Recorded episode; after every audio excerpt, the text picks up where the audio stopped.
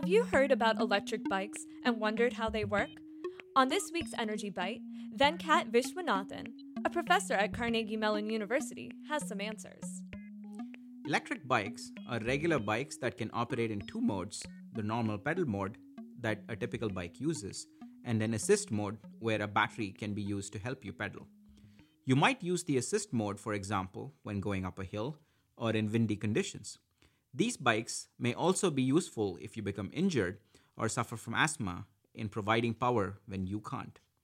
E bikes, as they are called, can go 15 to 20 miles in assist mode before the battery pack needs to be recharged.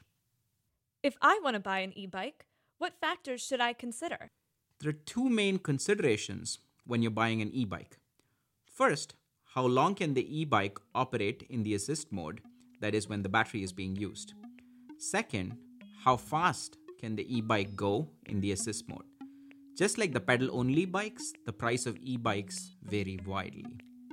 Would you buy or use an e bike?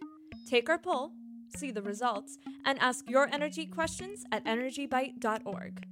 Energy Bite is a co production of WESA Pittsburgh and Carnegie Mellon's Scott Institute for Energy Innovation.